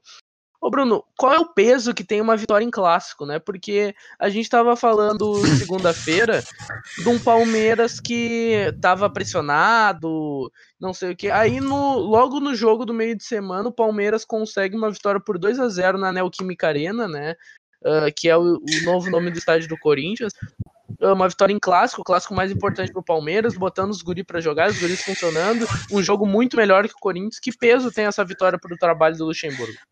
O, eu falei semana passada e eu repito aqui que o futebol do Palmeiras e do Corinthians são futebol são futebols decepcionantes. Uh, porque assim, o Palmeiras com o elenco que tem é o segundo elenco com é o segundo time com mais elenco, com mais um grupo de jogadores, né? Depois do Flamengo. Uh, o Corinthians porque era um, era um time que se esperava muito nisso da temporada contratações, com o Thiago Nunes, campeão da Copa do Brasil. E para mim foi uma guerra de, de, de, de uh, um jogo feio, né? Feio, porque dois times que não jogam bem, mas o Palmeiras ainda é mais organizado, consegue ser mais organizado que o desorganizado Corinthians, que é terrível o time do Corinthians, assim. E a demissão do. E como a pergunta fez foi do clássico, né? A vitória em clássico. Pô, eu acho que uh, o clássico é o divisor de águas, né? Então, qualquer clássico do Brasil, uh, Atlético, Atlético Mineiro e Cruzeiro, uh, São, São Paulo e Santos, Corinthians e Palmeiras, Grenal.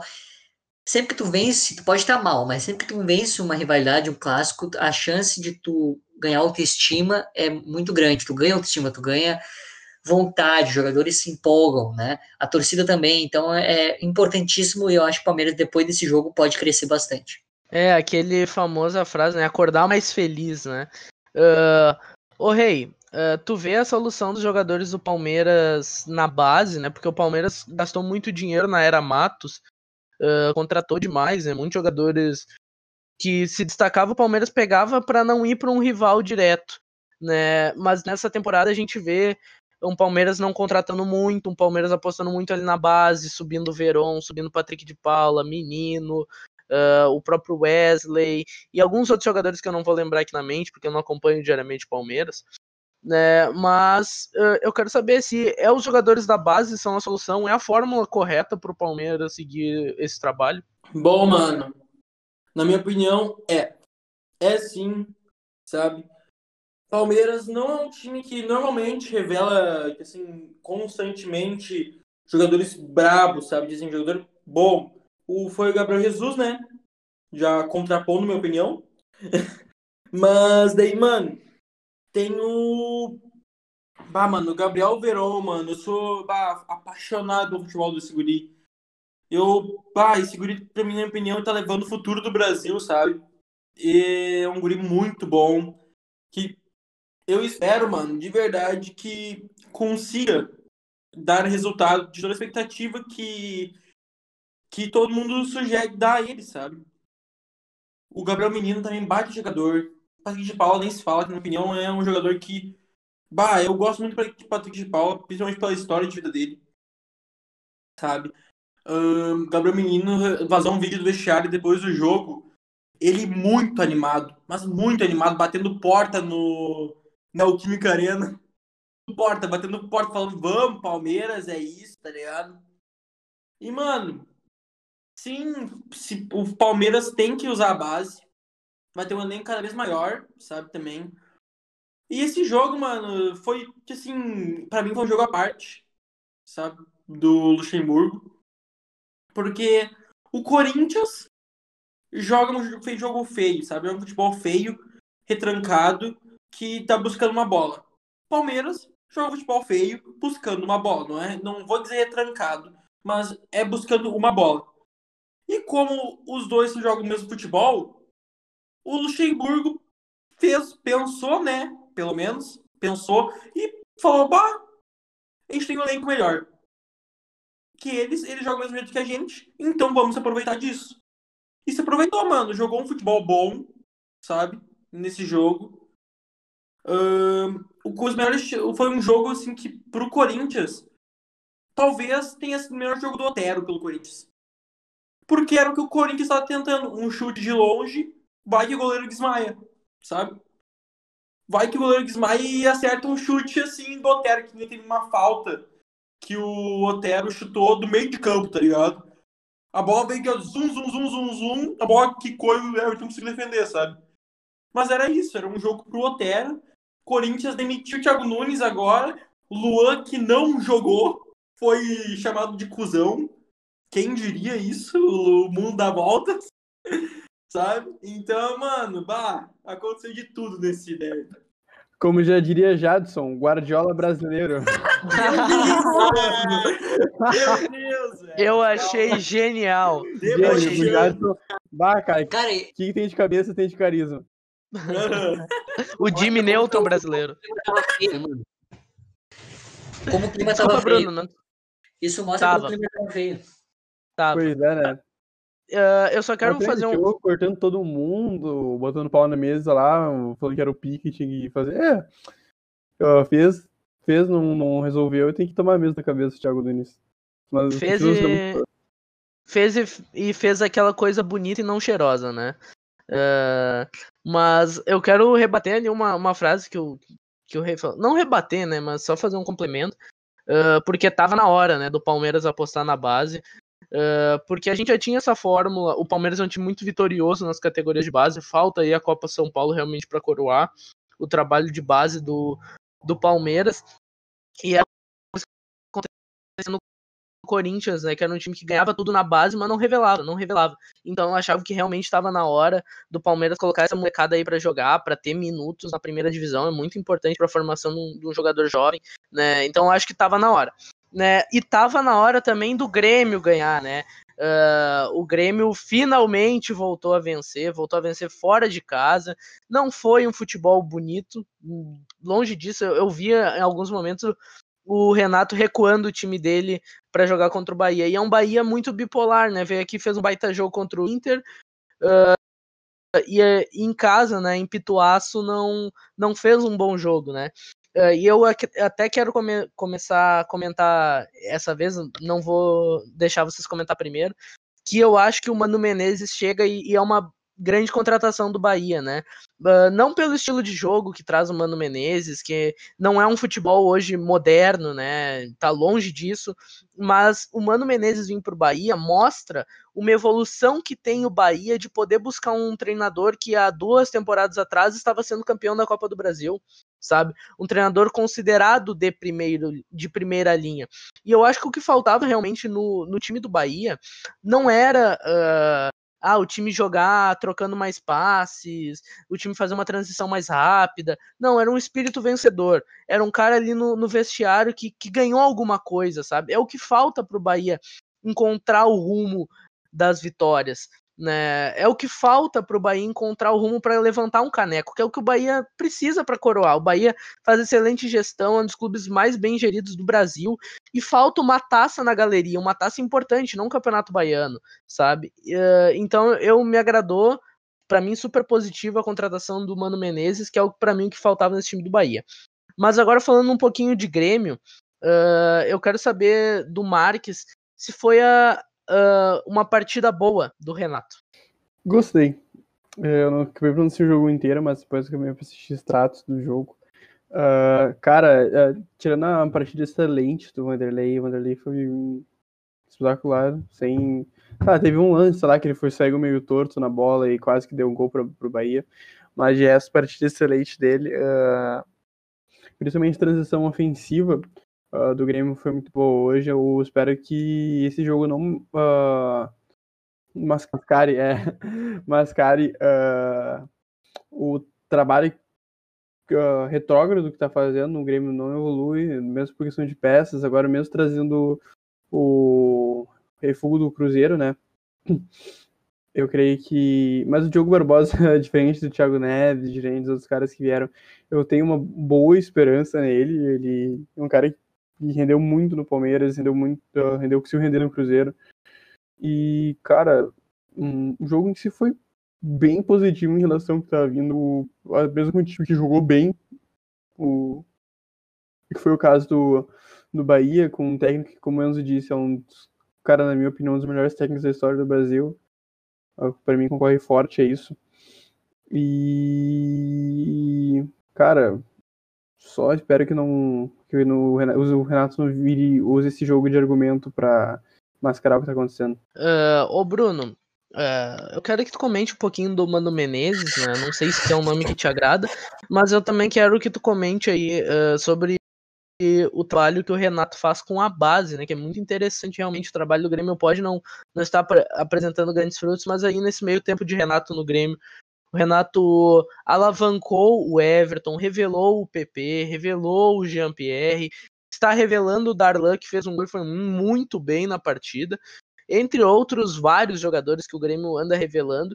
E eu quero que tu destaque esse, uh, esse trabalho que o Renato faz com a base e também fale um pouquinho do Mano Menezes, que deve já assumir o Bahia na próxima rodada.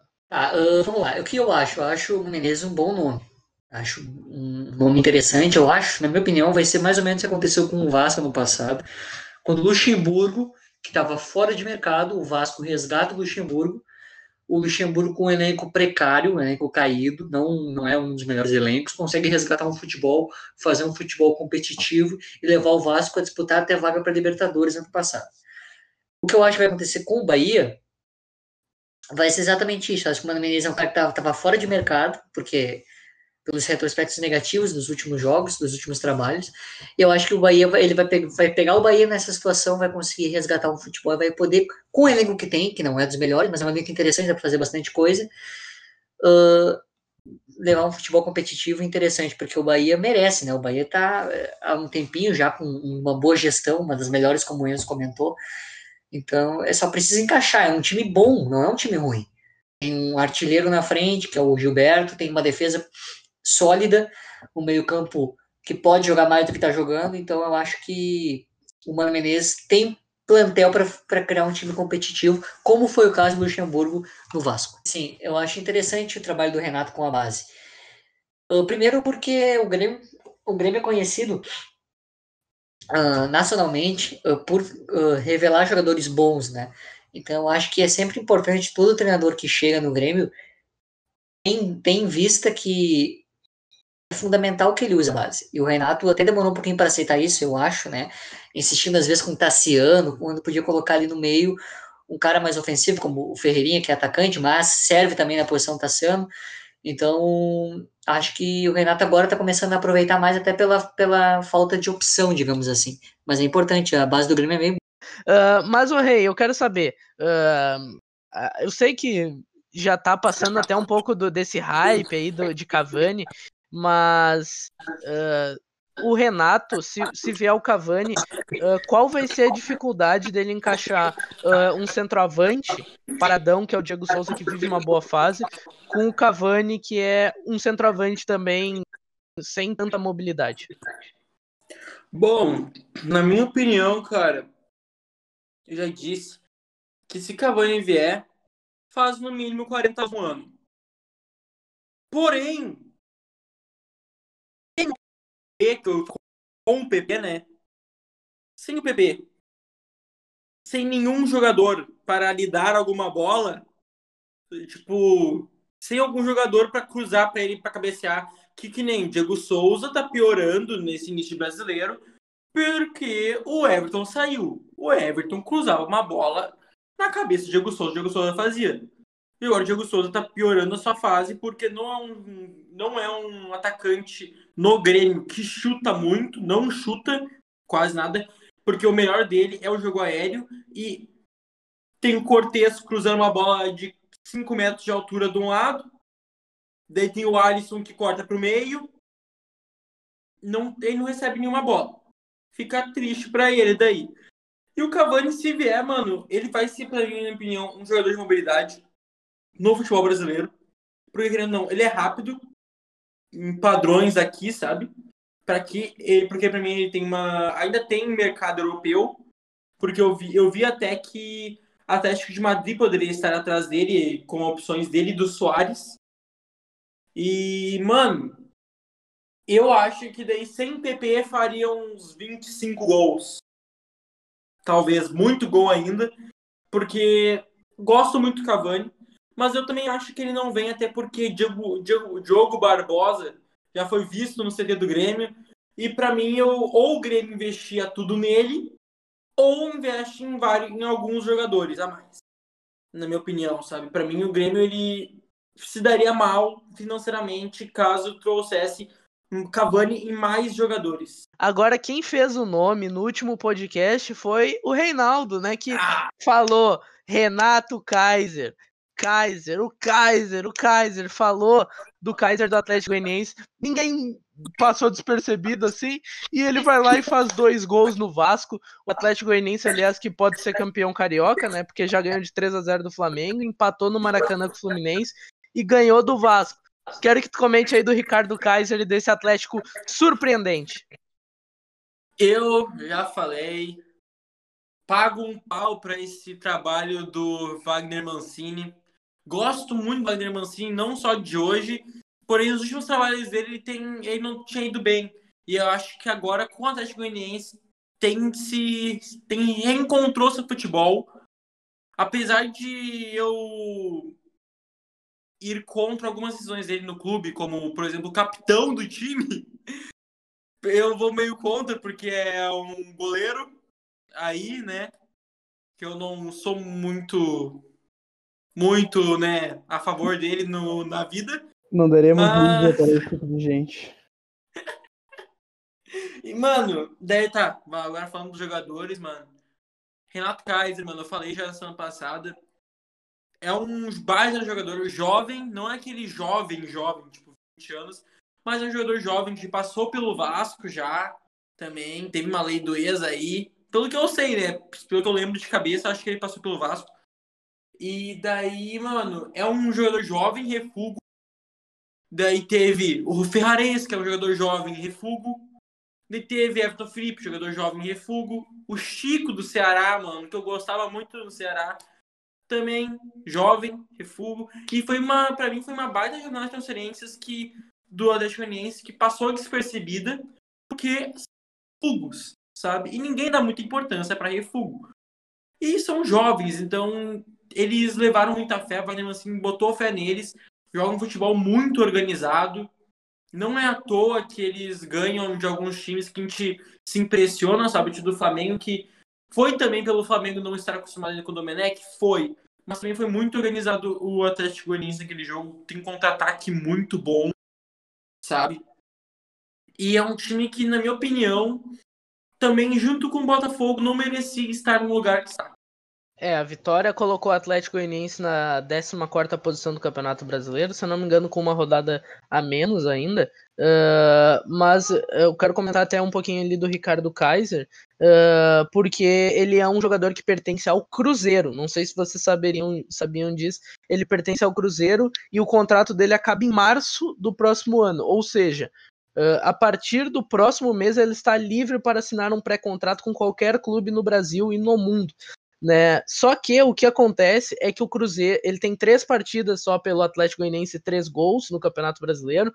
E o Cruzeiro está procurando clubes interessados para fazer a venda de jogador e, lucrar em cima dele, né? Porque o Cruzeiro já falou que não consegue renovar com ele. E o Santos até procurou esse jogador. Uh, é só uma informação aí que eu achei curioso para trazer aí para vocês. Baita, mano, baita. Eu não duvido que tenha times que vão atrás, sabe? Porque, querendo ou não, o centroavante, ele não é um centroavante moderno, mas também não é antigo. A, a, a, torcida do Fluminense até pediu ele, né? Tá fazendo uma campanha bacana aí. Ah, Seria uma boa. Kaiser, pra substituir o Evanilson, né? Que saiu. Exatamente. É, mas eu quero saber aí do, do Marx, né? Duas coisas. Primeiro, a gente olha ali a foto, tem um.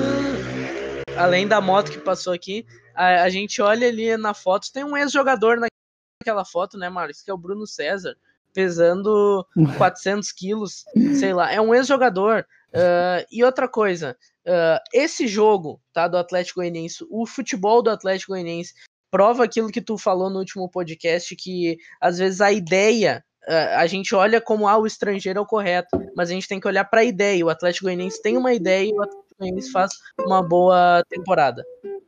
É isso mesmo, cara. O Atlético é um time com uma transição muito forte, que marca uma pressão boa e tá merecendo subir cada vez mais no, no campeonato. Uh, sobre a questão do Bruno César, cara, não sei se chegaram a ver, acho que foi o, árbitro mais gordo que, que eu vi em muito tempo nesse jogo. E o Bruno César tá no pique do árbitro. Parece o Vin Diesel com 70 anos. É ele mesmo. Ô, Bruno, eu quero saber aí se o Vasco sentiu falta do Benítez, né? A gente não teve o trio BCT famoso aí é, disponível porque o Benítez acabou sendo poupado e até há um interesse do Vasco de efetuar uma compra por ele por 4 milhões de euros. Eu quero saber se o Vasco sentiu falta do Benítez nesse jogo. 4 milhões. Bom, o Benítez fez falta porque tá fazendo um bom, um bom campeonato, né, pelo Vasco. Então, todo jogador que, tem, que é, que é, digamos assim, importante para um clube, que faz gols, que dá assistências, como é o Benítez para o Vasco, quando, quando fica fora faz falta, né? Então eu acho que sim, faz falta. Não tem muito o que dizer. Não que no jogo de ontem, com certeza, ele, eu acho que a, a velocidade dele, a técnica dele, fez falta muito pro, pro Vasco conseguir vencer o Atlético Goianiense ontem. Então tá, né? A gente encerrou a rodada, mas agora chegou o horário que o Bruno até dá um sorriso no rosto, porque é hora da central do apito com o Bruno Gerlin. E aí tá a pergunta: qual é a melhor rodada do VAR, Bruno? Uh, cara, o VAR eu achei que atrapalhou menos, assim, interferiu menos no, no campeonato essa rodada. Achei que foi mais calmo. A gente vai poder analisar alguns lances aí. Agora é a hora da central do apito, onde veremos os lances polêmicos da rodada e analisaremos junto com nossos companheiros aqui nesse grande podcast. Quero a opinião de vocês se foi pênalti em cima do atacante do Santos. Muito torcedor reclamou. E eu quero a opinião de vocês. Ah, eu achei. Eu, eu achei. Ele sofre uma carga ali, ó que para mim é suficiente para derrubar ele, porque tem o choque ali do joelho uh, com a perna do Guilherme Arana, que é o suficiente, aquele famoso tostão ali na. Uh, o Paulistinha, né, que chamam também, que, que é uma carga ali que, que desestabiliza o jogador. Eu achei pênalti. Para mim, Paulistinha não vi outra coisa relacionada a outra coisa mais forte. Mas acho que foi pênalti sim. Uh, pois o cara vai um movimento e o, cara faz a falta uh, e vai em outro, puxando o outro para esse, esse movimento que ele dele, então por mim é pênalti.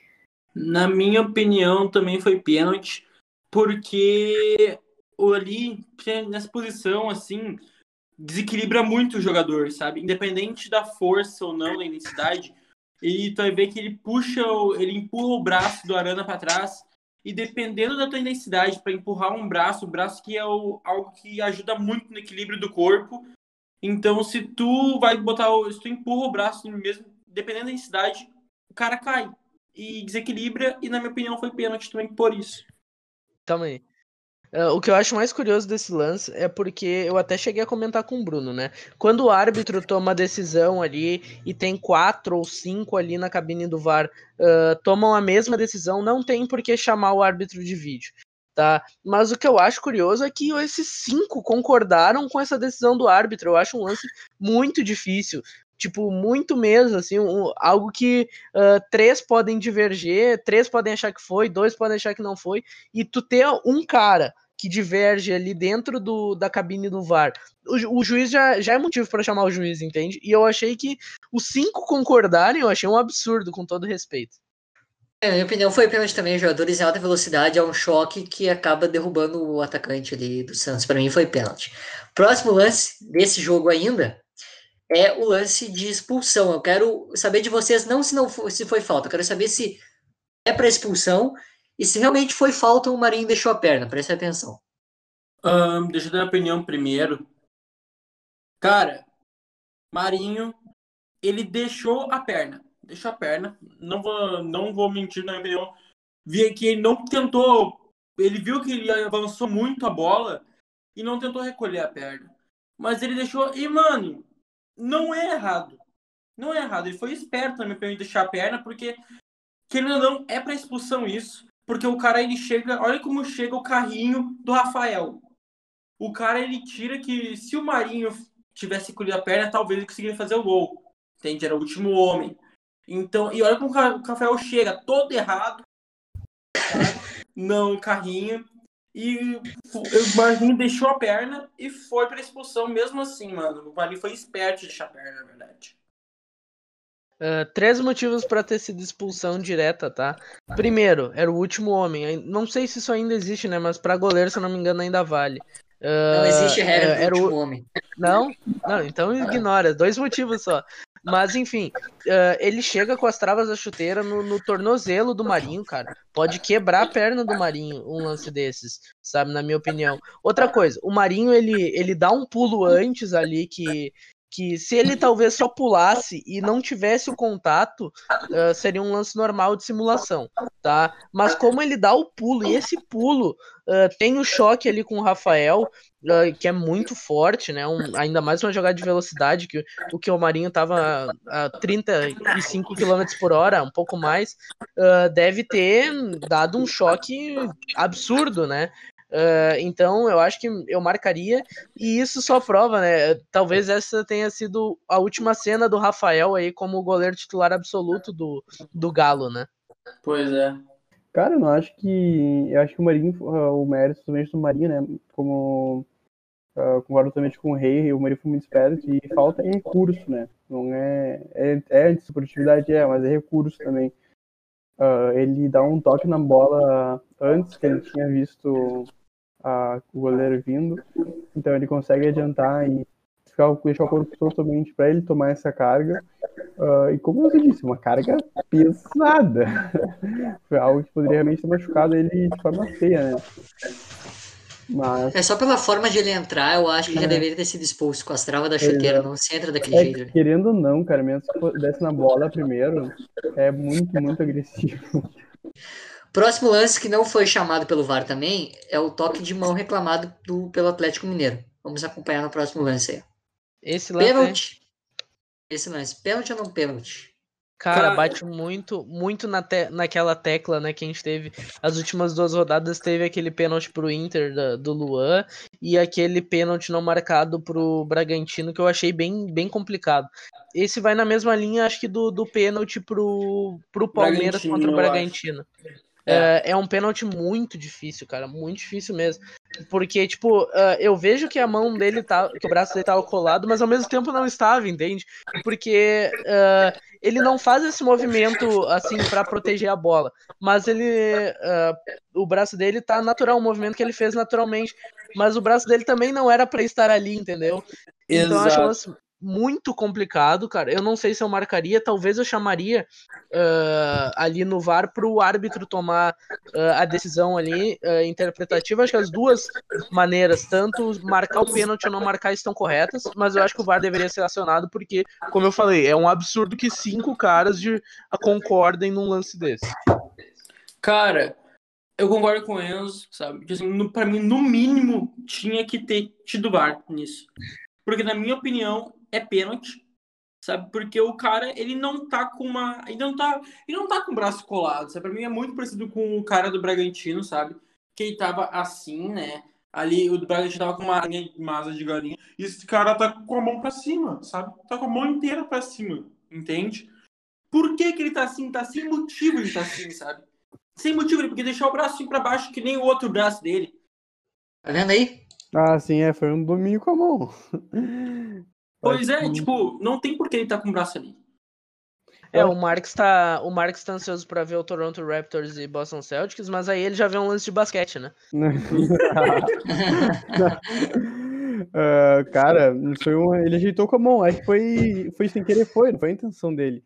Ele tentou tirar a mão, mas mesmo assim, tentou tirar a mão pra cima, sabe? Ele chegou mais rápido que a subida da bola. Tipo, eu acho que se não tivesse o braço dele ali, a bola tinha passado e poderia ter sido chance de gol. Então eu acho que o pênalti deveria ter Ô, sido Bruno, marcado. Hum, concordo. É, é até interessante ali, não segue o lance ali. Ah, tá. Uh, volta ali um pouquinho, porque a reação do Júnior Alonso é muito que ele acha que ele fez o pênalti, olha só. Ele fica com a mão aqui colada nele, ó. Tipo, ah, eu não fiz, segue aí o lance um pouquinho e pausa depois. Foca ali no Júnior Alonso, que é o que tocou. Ó, ele segura a mão e fala, eu não fiz, aí fica parado, uhum. achando achando que ele fez o pênalti, né? Então Sim, acho ele... que então acho Pode que ir. era para ter, ter sido chamado VAR pelo menos, cara. Eu acho é. absurdo que cinco caras concordem, cara. Bom, o próximo lance para mim é muito difícil. Eu acho que eu pelo menos vou dar uma opinião diferente de vocês, porque eu vi, revi, inclusive vi uh, árbitros falando que foi o pênalti marcado com a ajuda do VAR pro Santos. Eu quero ver a opinião de vocês. Porque quando eu olhei, é, eu olhei só a câmera, a primeira câmera ali, eu achei um absurdo, achei uma simulação muito braba ali do Marinho. Mas ah, aí quando tu olha a câmera de trás, parece que ele, ele toca no tornozelo do Marinho, olha só. Uh, parece que ele pisa ali no tornozelo e é um, um pisão já necessário para para provocar uma queda. Eu achei pênalti, até porque é um bote errado e um bote muito errado. Não sei se é do Júnior Alonso, mas do zagueiro ali do Atlético Mineiro. Eu marcaria o pênalti. Cara, por isso, bota de novo ali, me pareceu mais uma posição, uma sobreposição de corpo do que um bote errado, cara. É, cara, me pareceu mais uma sobreposição de corpo. Dele marcando no território. Do que necessariamente um bote. Ele não pisou necessariamente na. Ele botou a perna por cima pra marcar o espaço. Mas tem um empurrão nas costas do Marinho também. Ah, mas. Foi. Sim, eu, eu concordo com o Marx, eu entendi o Marx, sabe? Tipo, ele tentou botar o corpo na frente do Marinho, sabe? É, achei Só que ele se atrasou muito. Uh, ainda mais quando contra um dos, um dos jogadores mais rápidos do Brasil, né? Um cara que corre muito. Pois é. Uh, tu, da, tu não estar no momento certo contra o Marinho para marcar. A gente viu muito time que passou aperto mesmo em marcação com o Marinho. Uh, é fatal, né? E, e, eu acho que muito por isso é pênalti também. Eu vou explicar por que, que eu não acho que é pênalti. Eu não acho que eu acho que não. Eu Foi acho que, olha só. Eu acho que não, porque é o seguinte, quando o goleiro dá o passe, quem tá com a posse da bola, quem vai receber a bola é o zagueiro do Atlético Mineiro. Observe, o Marinho vai contra o pé dele, ele vai proteger a bola. Quando ele protege a bola, o Marinho vai e vai de encontro com ele e acaba chutando. Ó. Ele que uhum. chuta. Sim, ele que vai de ele... encontro com a panturrilha. Então eu acho que, na minha opinião, não foi pênalti. Eu não marcaria esse pênalti. É, tô com Esse lance eu acho que é o mais claro de todos, mas a minha pergunta é: foi para expulsão? Eu vi muita gente reclamando que a Foi? bola não ia, que Foi. o Fagner não tirou a bola do gol porque a bola ia para fora. Então deveria ter é. sido cartão vermelho direto. Mas eu quero Marques opinião de não vocês. quer nem ver o lance. Cara, não, mas o que eu... pra mim que vale é a intenção. A bola foi ou não pro gol. É. Eu caguei, tá ligado? Por mim, a intenção é um gol. Ele vai e dá, ele dá de goleiro de futsal, desculpa a palavra. Tafarel! A intenção dele foi dar com o cotovelo. Eu acho, eu espero que foi. Cotovelo não, com o ombro. Espero que foi, né? Mas ele passou bem errado disso. É, mano, cara, pra mim, tipo, assim, teve intenção. Teve intenção de botar a mão na bola, é pênalti, independente. Porque ele foi burro, a bola ia muito pra fora. Não, foi acho burro. que não. Eu acho que ela fez o ângulo pra dentro, é a câmera que entrega. É a câmera que mostra é, que é pra fora. Eu acho que é o ângulo que a bola. Tem dúvida se é pra fora ou pra dentro. Talvez bateria na trave. Mas... Mas o que vale é a intenção. Ah, ele teve a intenção de, de, de tirar a bola do gol. É, eu acho que a intenção dele foi Exato. dar com, com o ombro, sabe? Ele foi agachar e bater com o ombro. Mas, cara. Não, não deu muito certo. Não é flash pra botar isso, tá ligado? É, cara, então, é, pênalti, um, né? é um pênalti. Eu acho. Então. Eu, calma que eu não dei minha opinião ainda. Ah, não, não, não, não polemiza, pô. Não, eu tenho uma opinião uh, bem polêmica sobre esse lance. Eu não sei se esse lance ou do Rodinei foi o pênalti mais absurdo do ano. Essa é a minha opinião. Mas, cara, o, o, o que que o Fagner fez, cara? O Fagner talvez tenha sido o melhor goleiro do Corinthians nas últimas partidas, tá? Mas, uh, cara, não, não precisava, cara. E, e, pô, de verdade, cara, a bola poderia sair o gol, mas se o Fagner se projeta, se joga na frente da bola com o peito, ele tira essa bola, cara. Não precisa esticar o braço sabe? É muito. Foi pra derrubar o Thiago Nunes. Exatamente, é, cara. Só isso, que, só isso que explica. E, e outra, tá? Uh, muita gente comentou que o Corinthians não ia derrubar o Thiago Nunes porque por causa dessa expulsão do, do Fagner, que, que teoricamente uh, não seria por culpa do Thiago Nunes essa derrota, né? Mas ele acabou sendo demitido e tanto faz. Aí o Jadson, Guardiola brasileiro, e segue a vida. Esse lance aí eu queria que o Kaká tivesse, porque o Kaká comentou esse lance mais cedo, né? E na opinião dele não foi pênalti. Vamos, o que vocês acham desses dois pênaltis marcados a favor do Bragantino contra o São Paulo? Foi Ai. pênalti. Foi pênalti, na minha opinião, porque não Hum. foi na hora do primeiro bote, sabe? Quando ele tava recolhendo a perna, o Pelé fez o pênalti, sabe? O Léo. Olha, não- aí- ele não pegou, mas aí na volta. Na volta, pegou, Ah. sabe? Foi, Ao levantar, né? Ao É, foi levantar. sem Eu ia- querer. Foi sem querer. Enroscou a perna ali, mas. Porra, foi burro. Ah, eu, acho que, Derrubou, eu, acho, eu acho que não era contato propício a derrubar. Essa É. abrida de perna.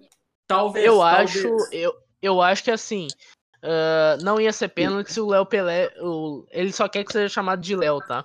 Mas se o Léo fica mais dois segundos deitadinho ali no chão, não é pênalti, tá? Mas como ele, ele quer levantar e pegar a bola, é coisa de jogador juvenil, né? Porque um zagueiro experiente, né? Até agora ele tá sendo adaptado para essa função e ah, até vai um pouquinho bem. Ah, se ele é um zagueiro um pouco mais experiente, ele fica mais um tempinho ali no chão, porque ele vê que já tem um companheiro vindo tirar a bola, cara. Não tinha necessidade dele querer se levantar ah, rápido. E né, quando ele levanta, ele faz uma carga ali também no tornozelo do jogador Isso. do Bragantino e derruba, e é pênalti. É, que nem, É. o- que nem o- essa imagem que o Bruno deixou agora frisada é muito boa, sabe? Porque tu ver, ali a perna direita do Alejandro, a esquerda, eu não. com- ah, ali a perna do Alejandro. uma primeira perna do Alejandro tá, enroscou com, as do, com a perna do Léo. E a, e a outra perna do Léo vem por trás, batendo na outra perna do Alejandro.